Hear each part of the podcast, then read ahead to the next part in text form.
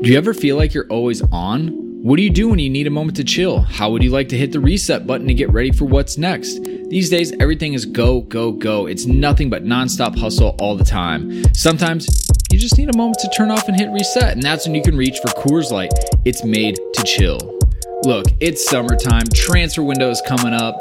It's gonna get crazy. So if you ever just wanna, again, take a step back and relax, read the transfer rounds, read the gossip rumors, grab a Coors Light. It'll be perfect companion for all those transfer merry-go-rounds. There's only one beer out there that's literally made to chill, and that's Coors Light. The mountains on the bottles and cans even turn blue when the beer is cold. That way, you always know when it's time to chill. When you need to hit reset, just open a Coors Light. It's mountain cold refreshment made to chill. Now that it's finally hot in Minnesota, I'm gonna be looking for an easy beer to drink, and Coors Light is perfect for that. It's lagered, it's cold filtered, and it's cold packaged. It's again made to chill. It's crisp and refreshing as the Colorado Rockies perfect for a moment to unwind. And so when you want to hit reset, reach for the beer that's made to chill. Get Coors Light in the new look delivered straight to your door with Drizly or Instacart. Coors Brewing Company, Golden, Colorado, and as always, celebrate. All right, so you're listening to this podcast right now, London is Blue. And guess what? We host our podcast on anchor.fm. That's right. If you're looking to host your own podcast, this is the easiest free way to get started. This got a content creation tool, allows you to record and the podcast right from a phone. That's right, don't even need a computer, but you can do it there too. They'll also help you distribute it, which is probably the most challenging part. You don't want to have to mess with that. They got you covered. You can get it right on a Spotify and Apple Podcasts, as well as any other place podcasts are found. And you know what? You can monetize it too. Make a little cash for sharing your great content with the world. It's everything you need to make a podcast all in one individual place. So you know what? Head over to your app store, download the Anchor app, or head to anchor.fm to get started if you're ready to launch your podcast and make it happen.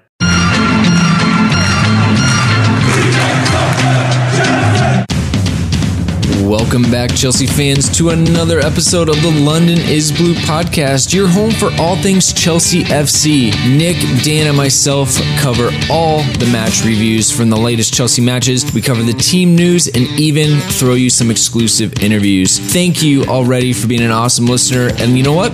Let's jump right in. And we're back with another episode of the London is Blue podcast. So, so excited to be back after an international break but then the match was played, really. So then my excitement, Nick, kind of waned a little bit.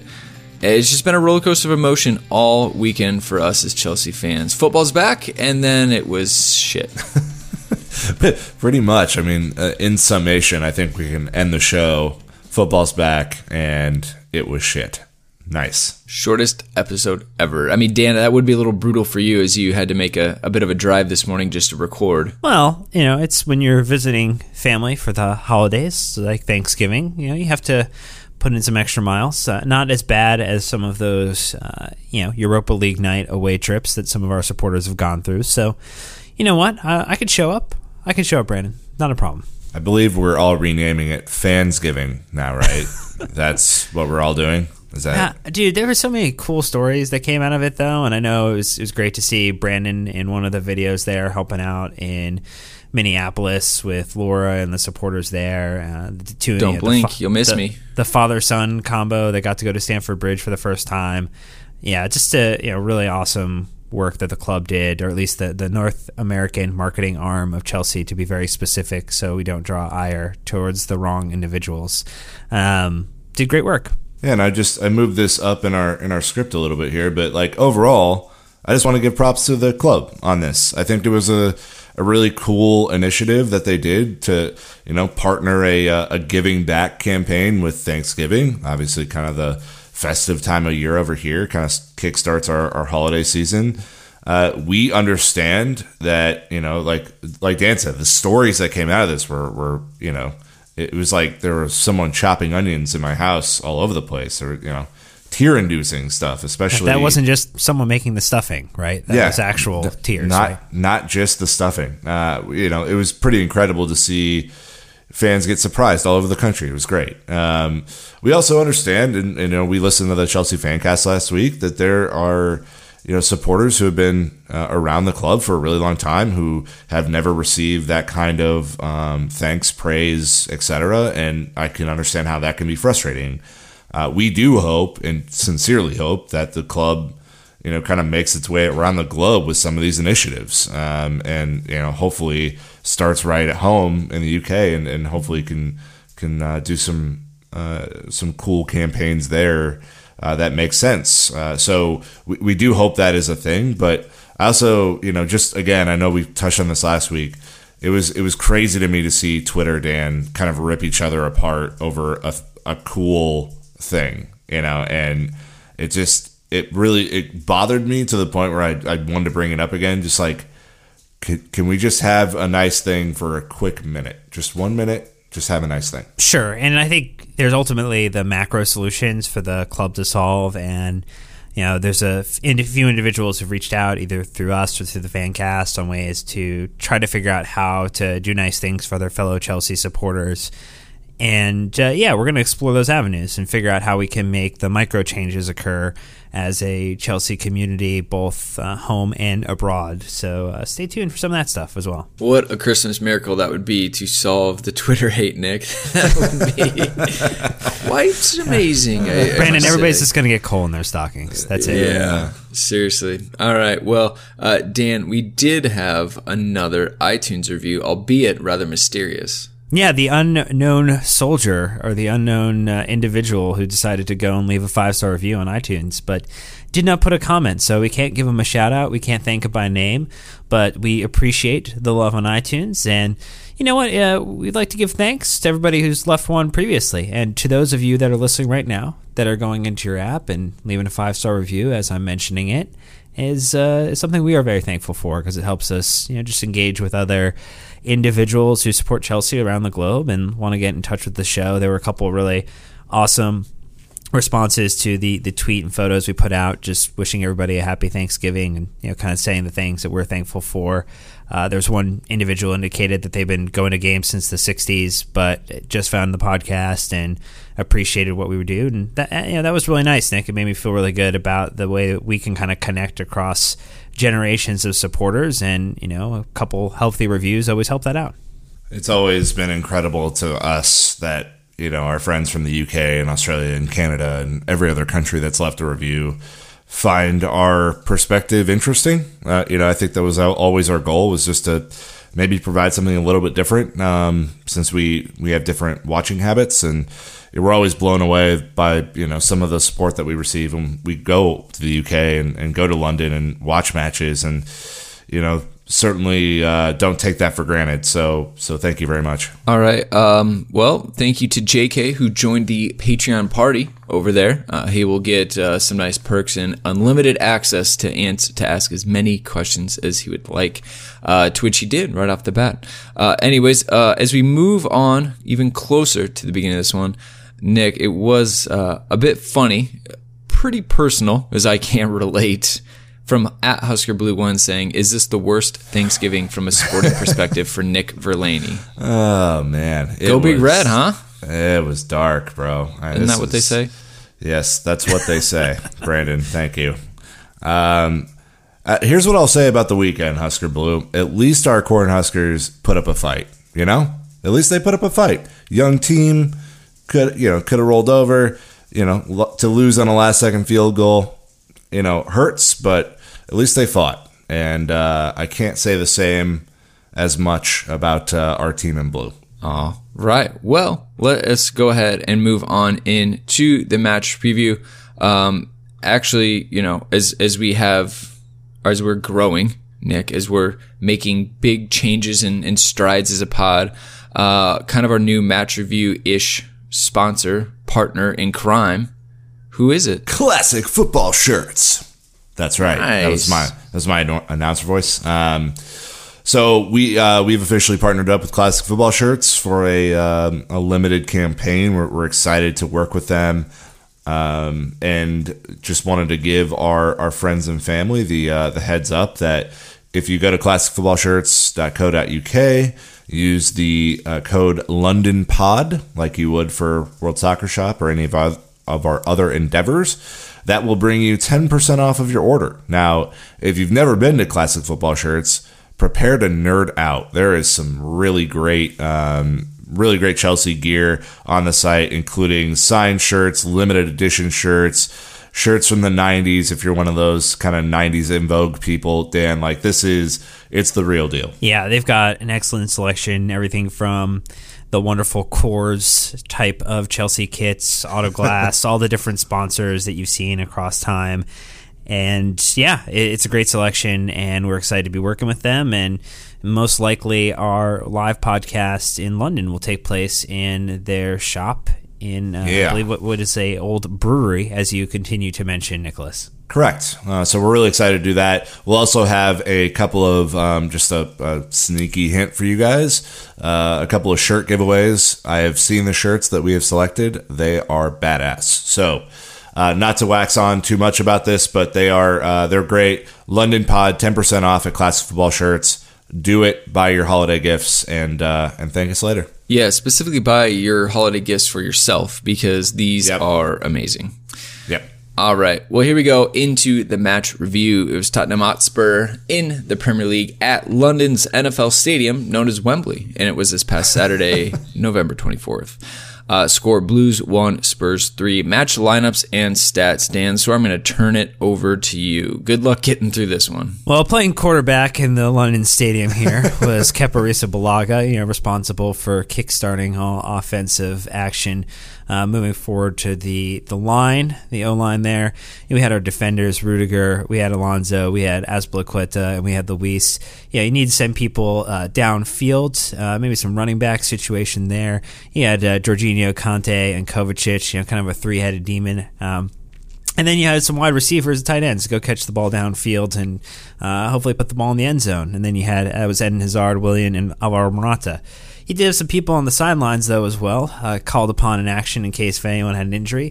That was Willy Caballero, Zappacosta, Christensen, Fabregas, and then you did see a couple of substitutions throughout the game. That was Ross Barkley, Pedro, and Olivier Giroud.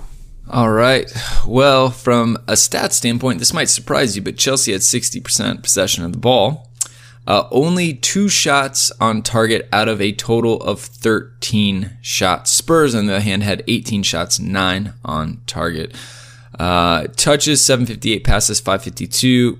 A little bit low, but unfortunately not really low enough compared to what you would think. You would have thought we got a lot more out of this match based on what we have in previous matches. In the end of the day, we did have five offsides, and I'm not going to make that joke right now, but yes, they were all Alvaro Morata.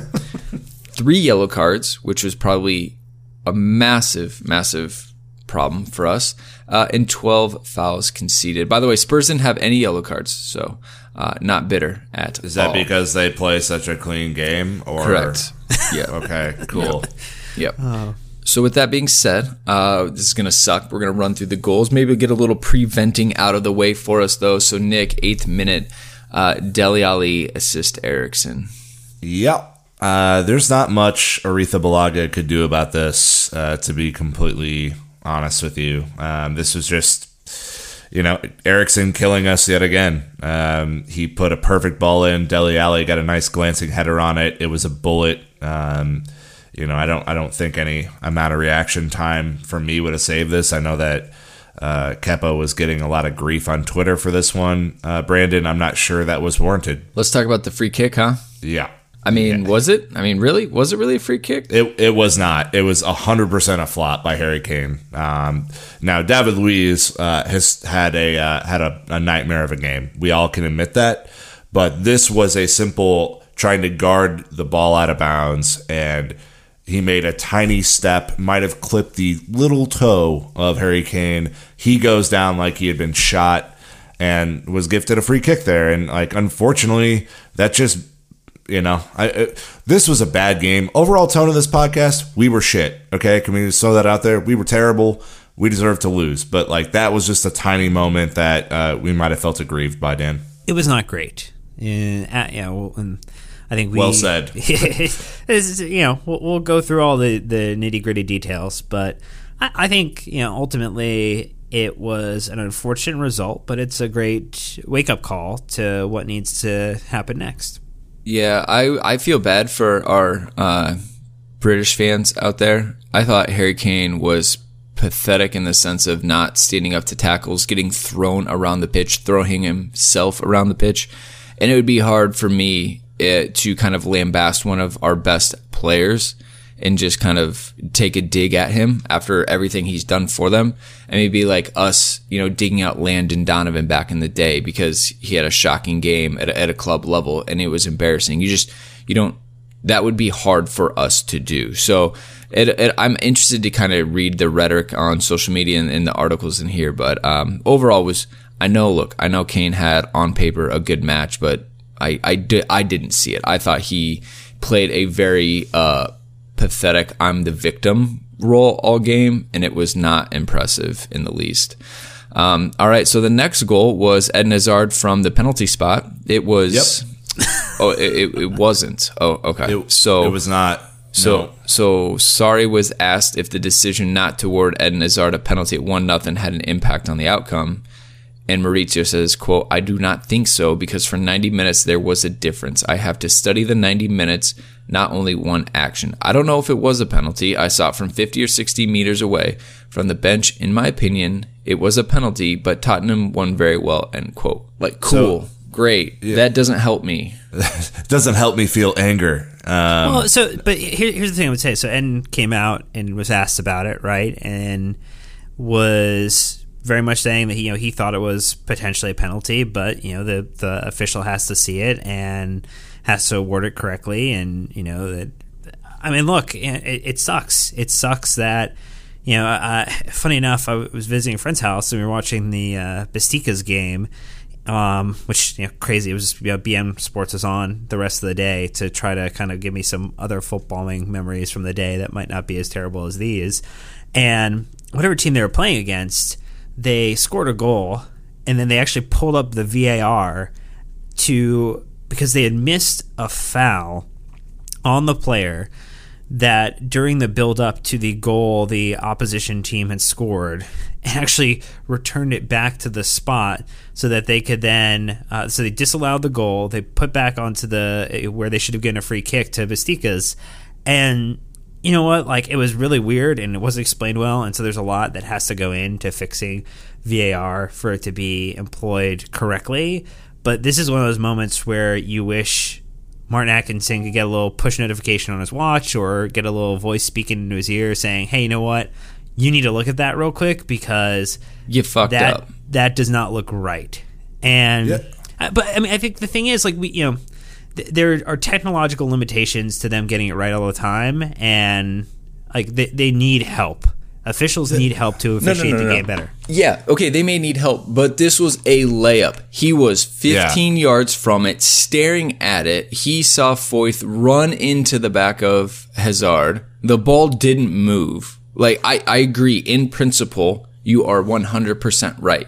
You didn't, you shouldn't have needed VAR for this one, is all I'm saying. No, I agree. I, I think Brandon's right. I mean, it was a layup. It, at any other point on the pitch, if you go through the back of someone, it's a foul. So I don't understand why it wasn't given here. I don't think it changes the outcome of the match, by the way. So I'm not saying that. I, I don't. I truly believe that Spurs were just better than we were on the day. But at 1 1, it's a different scenario. Maybe momentum's not, you know, as, you know, in their favor and maybe they don't score so quickly after. But it, it, who knows? I, I just think we can feel aggrieved because it was a clear penalty that should have been given. And maybe we lose 3 2 instead of 3 1. But, you know, just unbelievably poor display from Martin Atkinson in totality. I thought he was poor for both sides. Uh, but this was probably his crowning achievement of shit on the day. There was a, a really good comment I saw, and I, I don't remember who put it on Twitter, but that after this, they referenced the fact and reminded us that none of the you know English or the FA officials or refer- uh, were called up to the World Cup. Um, uh, so it was just a good reminder that you know we, when we complain about officiating, it's not just a Chelsea problem; it's a English footballing problem, yeah. uh, where the officials are not good enough for the game and you know what? Like we've seen it in the NFL. Um, when the officiating has not been great, it causes additional consternation. And you know what?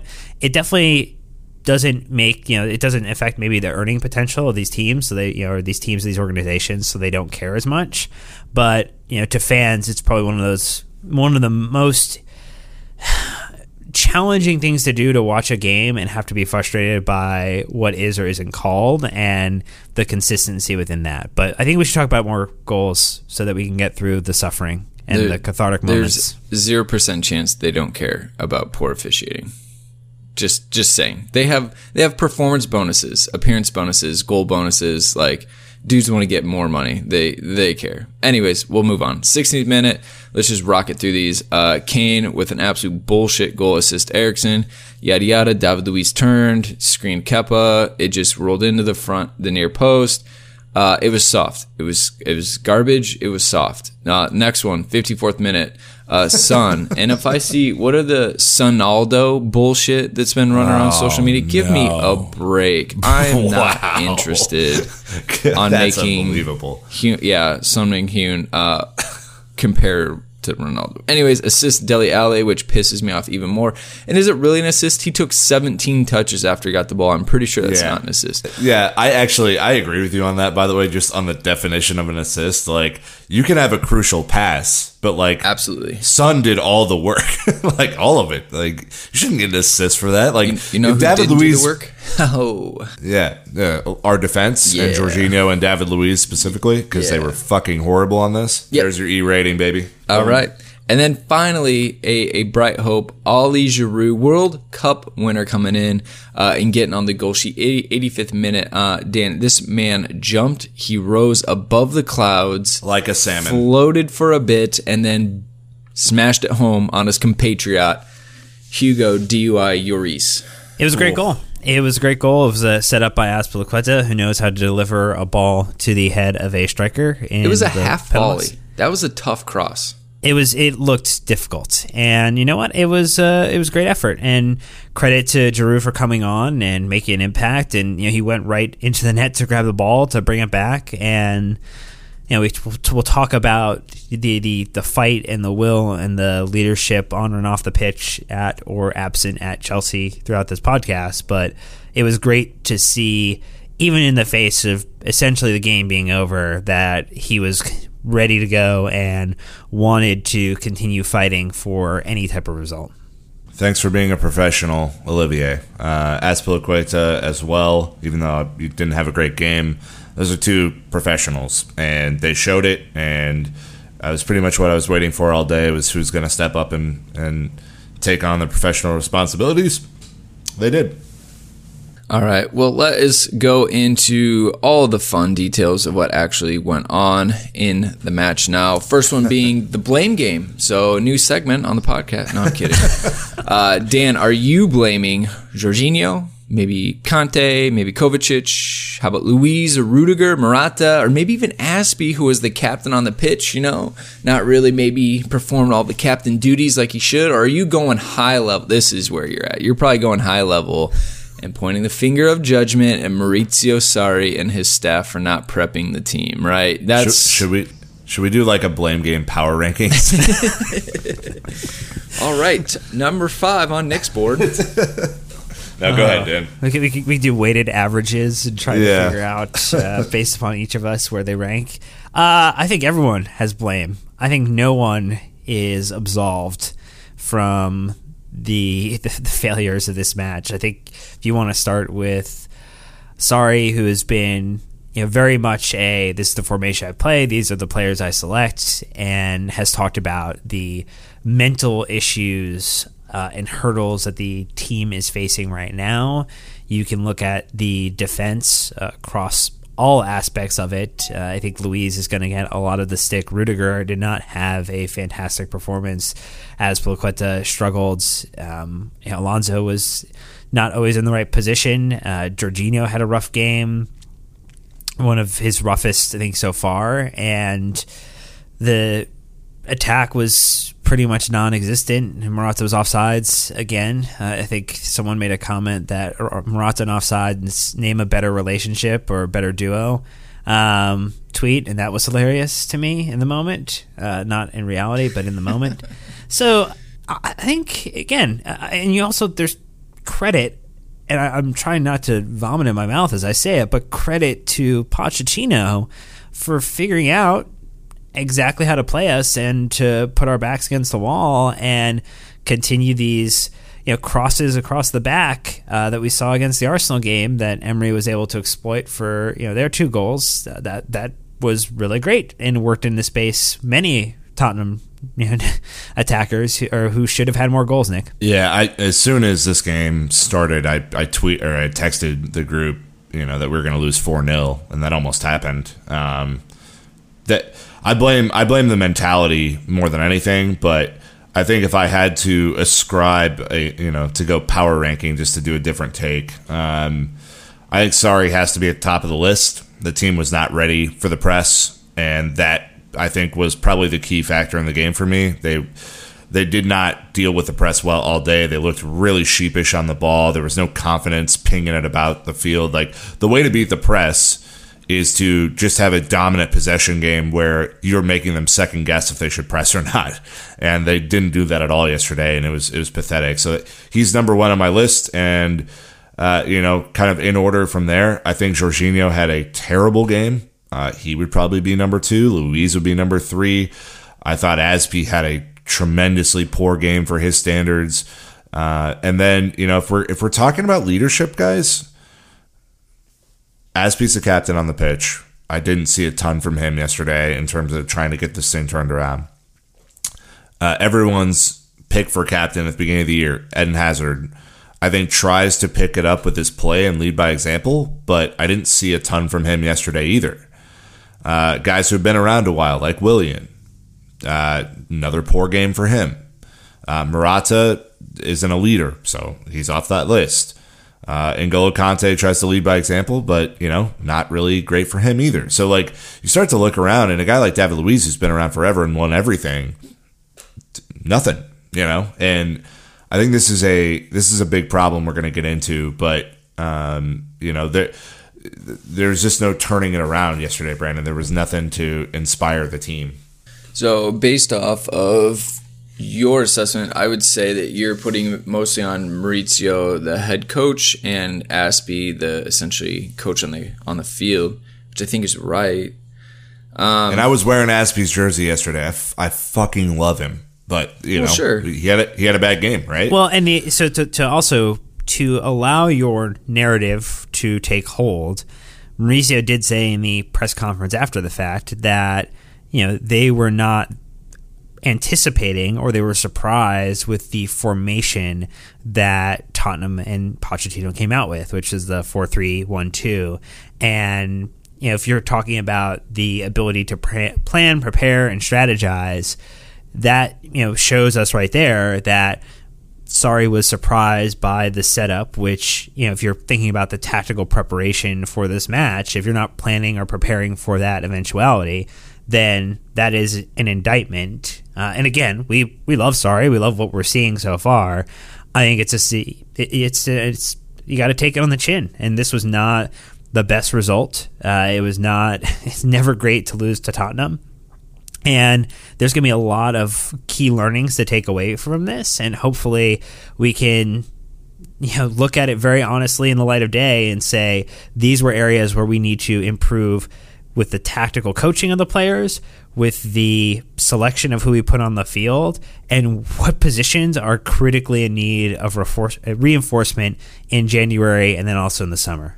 So I'm I'm not there. I'm not telling Maurizio what he should or shouldn't be doing. I just have questions, and the two questions I had right at the beginning of the game, I was talking to Josh uh, at Brits this weekend, um, you know, from the Twin Cities Blues, and I, you know, I kind of asked him. I was like, well, Kovacic didn't really play for Croatia because he had a muscle injury. So he didn't play. Now he's starting today. Barkley looked really good against Croatia. He's obviously fresh because he's just unbelievably fit. And then Willian played with Brazil and Pedro just hung out all week. Why, why would you start Willian over Pedro? And again, I'm sure Maurizio was trying to achieve a certain situation in the final third that Willian would have been better. And, you know, look, Willian had some good crosses to Morata early in the first half. We all know why they didn't go in or why they wouldn't have counted. But I think to me, I, I, at the beginning I could see what Chelsea were trying to do. Like I, I really could, and it was working in the very few chances we had. The end product wasn't there. So, uh, you know, to me, I thought that um, you know, in hindsight, Kovacic was was horrendous, which definitely did not help Eden Hazard, and it definitely did not help Jorginho or Kanté. The midfield was pulled all over the field. Um, the gap between our midfield and our back line was terrible.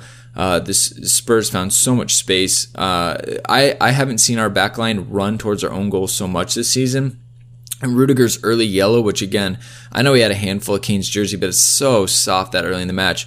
I mean, that hamstrung him big time. He didn't put in a tackle the rest of the game, except for that one time he accidentally tripped Kane, in which, again, they were looking for a second yellow. But to me, um, Kanté on a yellow and Rudiger on a yellow were huge misses for us because they couldn't play their game really. So I think that um, it, it, it, was definitely the snowball effect. A couple things went wrong at the beginning and it just kept coming. And as a player trying to get out of that, you, you feel helpless. Uh, you honestly do. You're like, nothing that I'm doing is working.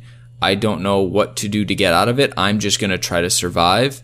And we, we did not survive by, by any means. Um, but we got to halftime, right? And it was bad. It was two nothing at that point. Um, you know, we had the penalty shout. We've had some chances with Morata. By the way, Morata looked as good as he has all season. Unfortunately, it's still not good enough, which is probably the bigger concern. Uh, but Nick, do you have any idea why Sarri, uh, you know, sent out the same team? Uh, it looked like the same formation, the same personnel, and the same roles going into the second half. I know there's a lot of talk about does Maurizio not have a plan B?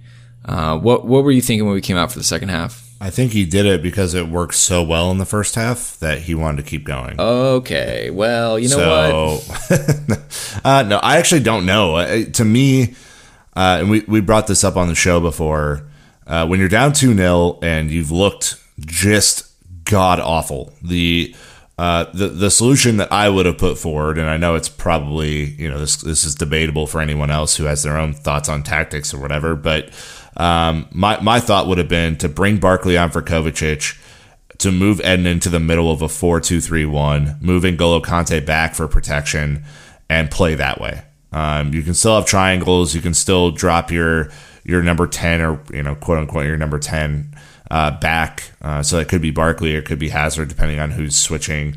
And that, that way you at least have more of a, a cut and thrust, and, and you're not leaving yourself so exposed at the back. Um, that that being said, uh, I don't know what his plan B is. He seems so far to be tactically inflexible, Dan, and uh, that's only because we've we've only have a small sample size of matches to look at so far. But he hasn't really changed you know, the formation per se that much this year, a couple of times perhaps, but it just doesn't seem like he wants to ever move out of the 433 and if that's the case then I don't really know what he could have done differently. I think it actually came down more to the execution of of how sorry, Sarri ball or Sarrisimo, whatever you want to refer to it as is effective is that the passing and the recycling of the ball needs to be so much quicker than what we see on the pitch presently. It is actually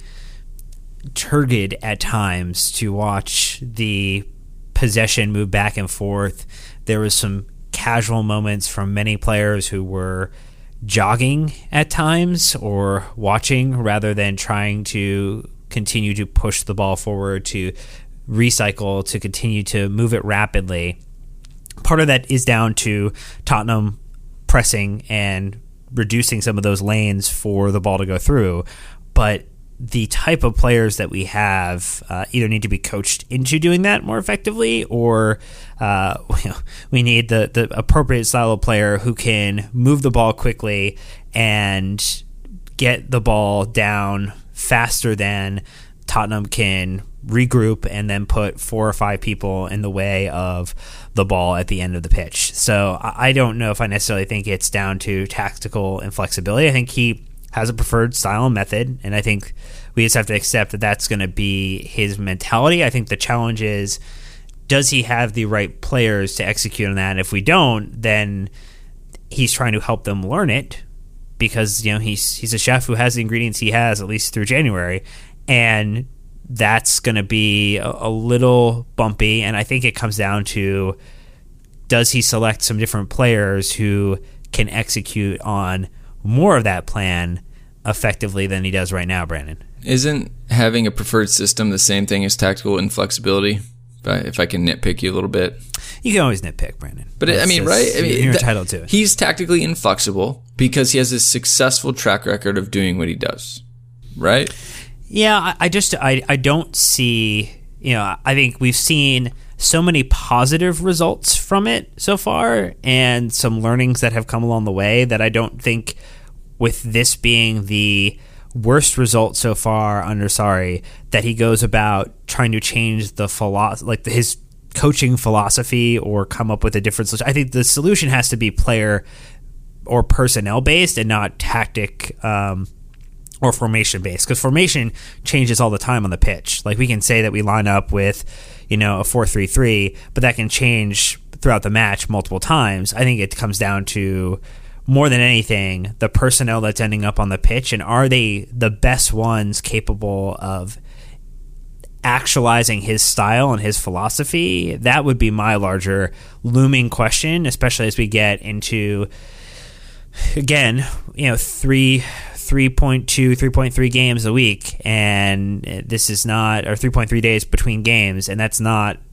going to leave any of the people that were currently on the pitch today in good shape if they're the only people playing it. Right. And and to clarify, I'm fine with him being tactically inflexible when if it works, right? Like I'm not happy with his zonal marking on set pieces. Oh, God. So that's a hard thing for us Chelsea fans. That's a hard pill to swallow because uh, there's been many days when and Cundy uh, has gone in on Arsenal fans for zonal marking, and here we are. So now this is our cross to burden, and we'll have to get through it. But I don't like it. Uh, to be fair, though, what I do like is Maurizio is, is he's an open book. It's weird. It's I, I think I like it, but I'm not sure. So here's some thoughts from his head uh, on why at one point Eden Hazard played up top. He says, quote, because I had to do something different in order to change the match, but it wasn't important because today they were better than us. 11 players out of 11. I wanted to change the match with something different, but I could have changed 11 players with the same result, end quote. I don't like that. That, that, I don't, again, I thank you for being transparent, but to me, that's a little, like we had no answer, and maybe that's because his next quote is uh, uh, a little more damning on the players. Uh, so he says, this is from uh, Nizaar Kinsella from Goal.com, who's at the post match press conference. Said, Sarri, quote, we played very badly from the physical point of view, men- mentally, technically, especially the first 25 minutes, and tactically. We have a lots of we have a lot of problems to solve. I knew it well before the match. It is clear for everybody, and I hope for the players. End quote look, uh, we got beat up today, um, physically and mentally. Uh, when you have Spurs players laughing at you as a Chelsea player, holy shit, does that get you fired up? And they had no response. They had no reaction. They had no answers. And to me, that's really where I got upset because we didn't look to really break up the play. Uh, we didn't look to assert ourselves physically and I just I didn't I overall I just didn't like the way that the team showed up today. And you know Nick I think it's I understand a little bit the whole idea that Sarri is a very um, tactically astute manager and I'm sure he's asking his players to learn a lot. I don't think we've seen a Chelsea team that have struggled this badly after an international break because of how specific uh, this team plays versus like maybe a more basic 4-2-3-1 or 4-5-1 or you know all those variations his his very very calculated 4-3-3 with Jorginho at the base uh, and two box to box midfielders running off them it seems like international breaks are the worst thing ever for this team because it disrupts the flow so much Well, right, and I think to your point, he said about Jorginho. Um, Sarri says using Jorginho today was impossible because of the way Spurs targeted him. We were surprised because they played with a 4 3 1 2, which is a weird formation, but sure. Um, yeah, they were really narrow, um, and I think that's interesting. But like, also to me, this is where he has to be like he recognized this straight away and didn't really do anything about it. Right? If Jorginho is being taken out of the game because they're double or triple marking him or crowding him or fouling him or whatever, and he's in charge of the tempo, he's like the metronome of the team, then you have to do something to get him free. And to me, that just, uh, you know, I, I don't really know what he was thinking, you know, just keeping him in, at the base of the midfield. I know he wants a system to work, and I know it can be beautiful at times, but at some point, then you have to, you know, react to the changes they're putting your way and try and punch back. And they, they didn't, right? Like that was, you know, I think kind of the, the basis of why we're all frustrated. It, it's also a mentality thing to me, Dan, that like this is a huge rival.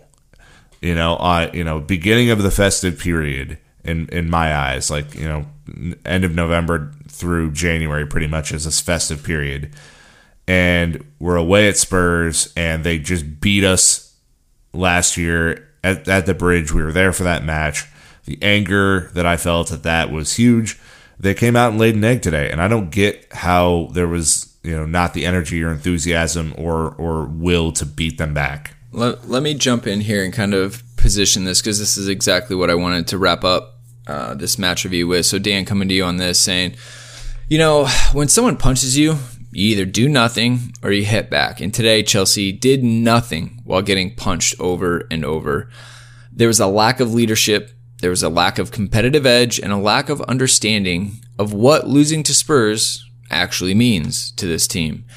Our buddy at Jeff Borzello, uh, he also summed this up nicely in a tweet saying he thinks today's disaster is more than just tactical tweaks. Chelsea came out with no energy, no fight. Sure, Sarri needs to figure out the Kanté Jorginho conundrum and what to do when teams man mark Jorginho maybe buy in January, but today was more than that, just miserable. Hashtag CFC. That is a wonderful summary. It uh, basically encapsulates everything, and uh, I think we don't have to say anything else. Uh, um, yeah, Borzello did a, a, nice job with that one. It, it definitely looked like there was a lethargic start to the game, and from minute one, Tottenham came at Chelsea, and Chelsea didn't know what to do in response. Uh, you know, I think this is a. We'll talk about the system again and again. It's tactically intricate, and it is still taking time to learn and develop. I think we have been spoiled by the run to the start of the season, which had papered over some of the opportunities still existent in the squad today when you think about the fact that for the start of the Premier League season, uh, across all matches, the Chelsea are just behind Man City in most chances created per game. Um, City are at 14.8, Chelsea are at 14.3. Then after that, it's Liverpool, uh, Liverpool and Wolves are like 10-8, 10-6. So the the system and the production and a lot of the things are working. It's just some of the the finishing hasn't been great. And you would hope that this type of game would be the game where players would step up. We've seen it before. You know, we've seen Eden Hazard uh, really just destroy Tottenham on a couple of occasions. You know, we've seen Rudiger, Azpilicueta, Luiz, Alonso step up in, in big ways in these matches before. And for some reason, that just wasn't the mentality coming into this game. And it could be fatigue. It could be a lot of other things. I don't think we like to on this show kind of ascribe what the, the feeling or the, the narrative in the locker room kind of thing is. But I think ultimately this is a great this is a great opportunity to learn and move forward. And we were not going to go the season without losing a match. So I would rather that be done now before we continue further into the Europa League, further into uh, campaigns in the FA and Carabao Cup into the Premier League season before we play Manchester City. Uh, th- this is terrible to lose to Spurs. It's never great, but it's good to, if we can take the right lessons away from this, Nick, this is should ultimately be a good thing for us, much like under you know, Conte losing to Arsenal helped us transition into a really positive return there. So uh, you know, I think that that's the way I'm trying to take this and, and project some positivity into the Chelsea sphere. Yeah, I'm I'm bummed that they didn't hit back. You know, I think a JT and a, Ivanovic, a Drogba, a Lampard would have hit back really hard. Um, but we didn't have that today, and we haven't had it for a while. And you know, at some point, you know, the the quote unquote leaders on the pitch that we have will either have to put up or shut up, right? You know, it's easy to be kind of a front runner in a game. Uh, it's easy to score three goals and have the have the wind at your back and and and play really attractive football. It's really hard to come back two 0 down to a, a, rival, at, you know, at half. And you know, there was a little bit of fight there at the end. We had a couple of decent chances, but uh, to me, this you know this team and this mentality, they need to start faster, and they need to uh, they need to punch back and you know, against a rival of all the games in the world, against a rival, this it was just brutal, and I think we're all upset. Uh, I think we all have to take this in stride, though. To be completely honest, like something that I struggle with, admittedly, at times. Um, but you know, it's one game out of a season. You know, if if you know at City we get smacked and go one 0 down really quick, I hope that they show up and and play better, and that that would just be you know, uh, a, a really great way to prove that you're advancing and changing as a club. All right. Only positive coming out of this match is that Chelsea continue their streak of scoring in the last 10 minutes, which shows that there is a little bit of fight and resolve. Unfortunately, nowhere near enough. So before we jump to the man of the match poll and the final table, Nick, We've got more deals for our listeners. Correct. World Soccer Shop um, Cyber Monday is is coming up. By the time you hear this pod, it'll be Cyber Monday. So if you use the code CW one eight two five CW one eight two five, you'll get twenty five percent off your orders. That's huge.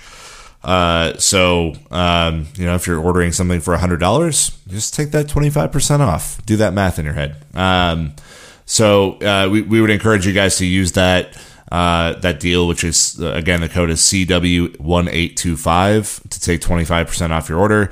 The only note we have about this is it cannot be combined with our typical London Pod uh, code, so just kind of know that it won't be able to be combined. But friends at World Soccer Shop want to help you uh, hook it up for the holidays. Do that. All right. Well, as we wrap this one up, again, thank you all for hanging in there with us. It's not been easy, and we know that you all are not in a good mood on this most likely Monday morning, as as are we. Not not happy about it. So, anything else you want to pull out of this match we maybe have missed, Nick, Dan? I know we specifically didn't have a whole section about Atkinson. I feel like we got enough kicks and jabs in, but Anything else, Nick, that maybe you want to pull out of this one? Um, I just, I don't know. I, I, think I think the midfield needs work.